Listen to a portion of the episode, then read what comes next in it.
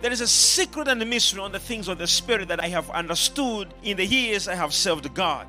That God always uses the principle of waiting. So now He says to them, Go and wait. So they went in a room waiting for the Spirit. There were 120 people. Have you ever have this type of relationship where you would stay in a room waiting for the Holy Spirit? Or you just go there for five minutes, you make a prayer. Even before He comes, you're already gone. They were there for a day and he never showed up. They prayed for another day, he never showed up. They prayed for the third day, fourth day, fifth, sixth day, seventh, he never showed up. Can you imagine the Spirit of God not showing up? And you're like, He told us this is Jesus Himself who told you. And to make matters worse, among the 120 people, there was Mary, the mother of Jesus herself.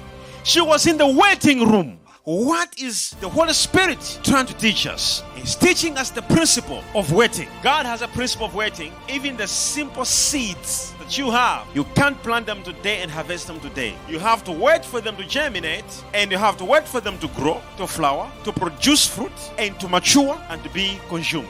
It is God always has put certain events to happen at a certain particular season and time. Jesus says, Wait in Jerusalem